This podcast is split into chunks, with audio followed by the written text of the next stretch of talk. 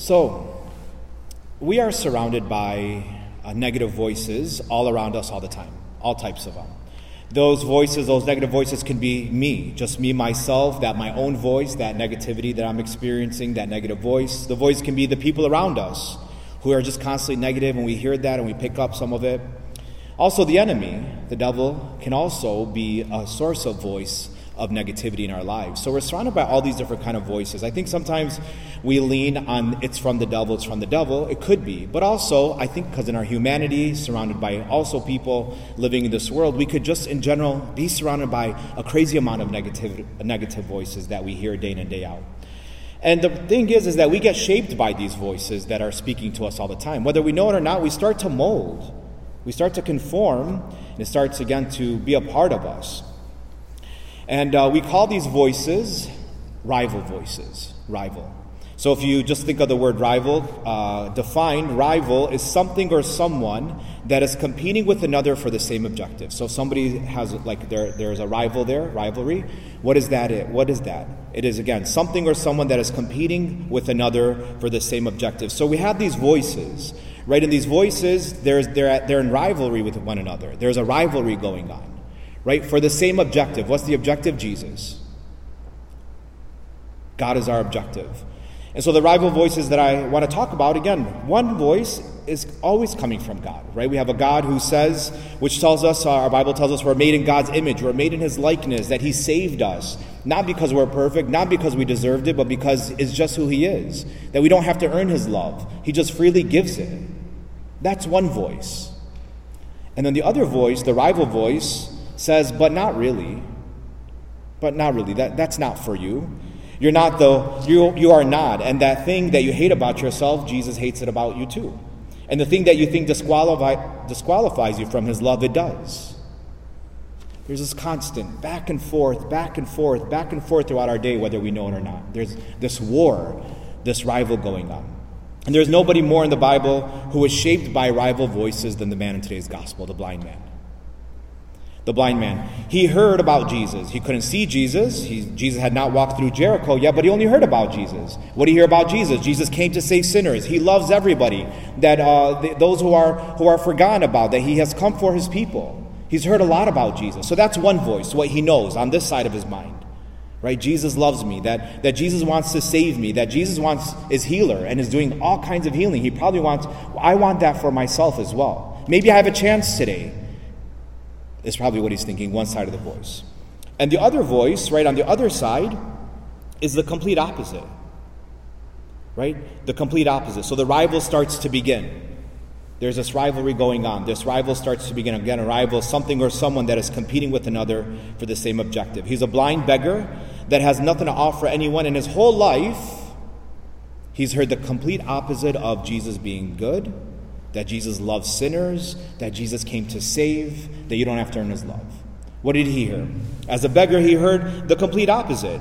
From himself, from the devil, from the people around him, he heard this negativity. They told him, You're unwanted. You're a mistake. You're a burden. You take everything as a beggar from everyone and you give nothing to nobody. This imbalance that's going on in the mind. And again, he has a choice. Do I take a chance? I hear Jesus is coming. Do I take a chance? Do I, do I reach out from this part of the rival, this voice, which I know about Jesus, or am I going to listen to the rival voice, which is going to be the complete opposite? This is my only, my only opportunity. Again, he hears that Jesus is coming near, and he takes a chance. And what does he decide to do? He shouts out, Jesus, son of David, have pity on me. He fought through this war rival going on in his mind. He took an act of faith. This could be my only opportunity. And the rival didn't end there.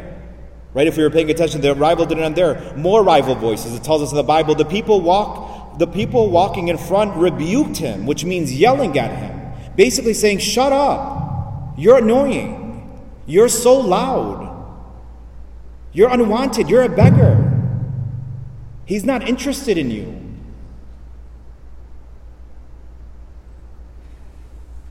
Telling him to be silent. And what did he do? And it tells us, but he kept calling out all the more, Son of David, have pity on me. He kept fighting through it. There's a real struggle, there's a real rival going on here. A real rival going on, a real battle for faith. Objective accomplished, he reaches Jesus. Again, if a rival is for this competing for the same objective, one wants to keep him away from Jesus, whether it's the people, whether it's his own mind, whether it's the devil, and then the other objective is come to me, come to Jesus. Objective accomplished. He reaches Jesus. So before we talk about what we should do, Right here we are, 2,000 years later. We're not immune. If anything, it's worse now in our in our day of uh, our day and age. Because again, we're you know we're, we're, we're just surrounded by voices. All kinds of critics. We can be our own critics. We can be on social media. We're always listening for somebody else's voice. We're looking for people to tell us who we are. So it's a million times worse today, 2,000 years later, of these rival voices going on. So before we talk about what we should do, when those rival voices starts, that, that, that, that war that's going on between this side of the voice which says, Come to God, He loves you, He wants you, He died for you, you don't have to earn His love. Surrender your life to Him. And the other side that says, Don't you dare surrender to Him.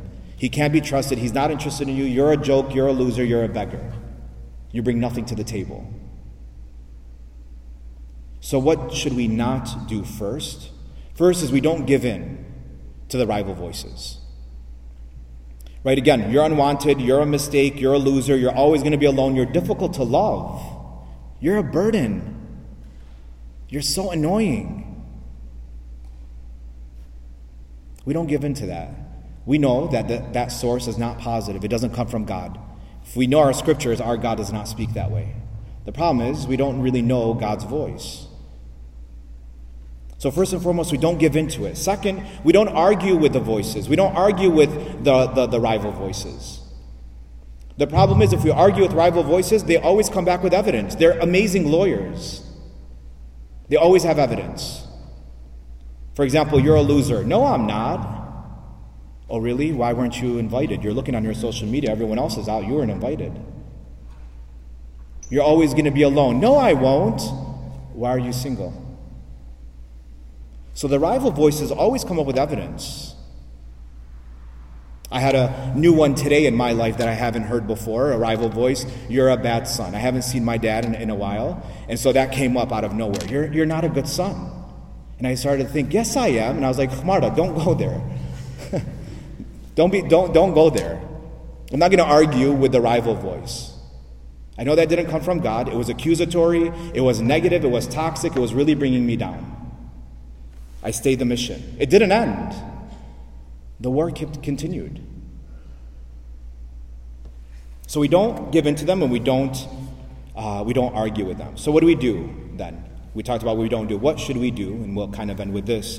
We don't argue, we don't give in to them, so what do we do? We we follow these steps. First and foremost, we label it. What is the voice saying? At the root of you're a loser, you're a joke, you're not loved, God, you know, you, you, you are the, the, the one person that Jesus did not die for.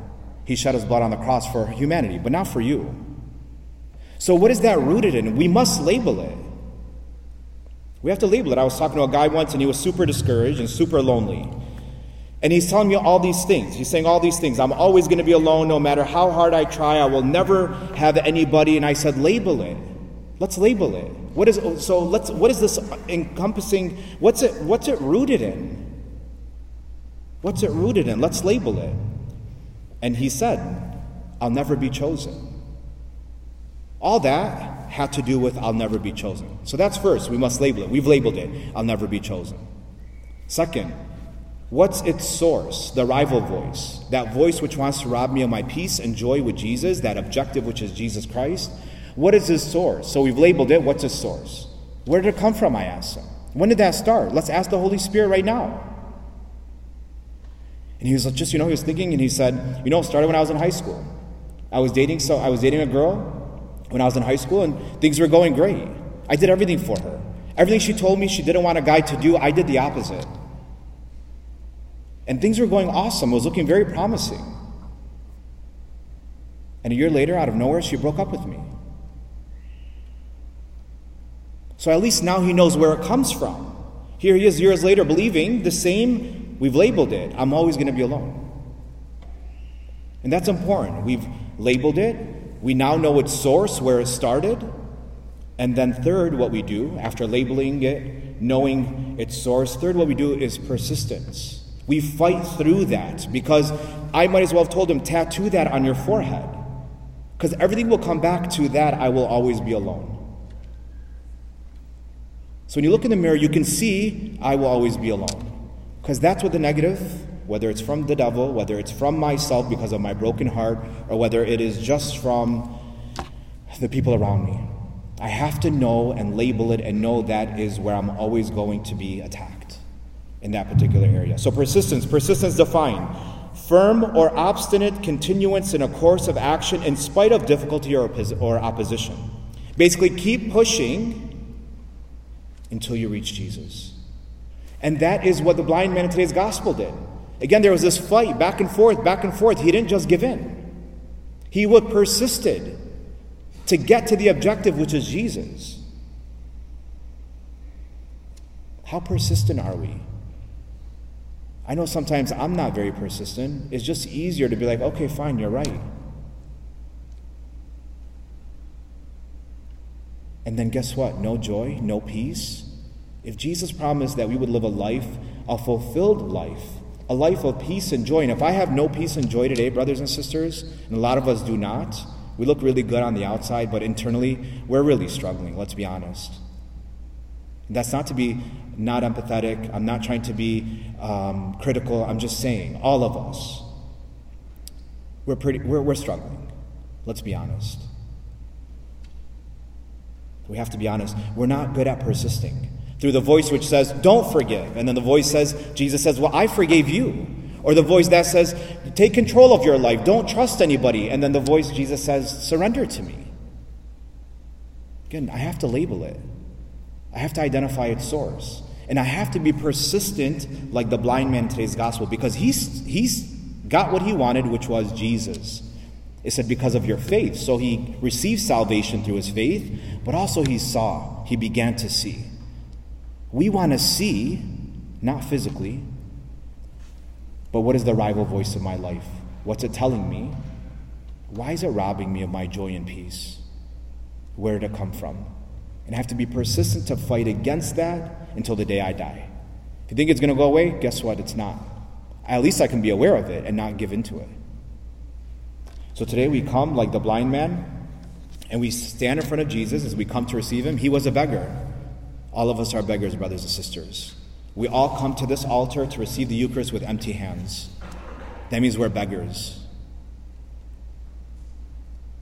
And we tell Jesus, too, I want to see. I beg you, Jesus, I'm a beggar. I want to see. I want to see this rival voice. I want to be able to label it. I want to be able to know its source, and I want to have persistence. Because ultimately, you're my goal. You bring joy and you bring peace. Amen?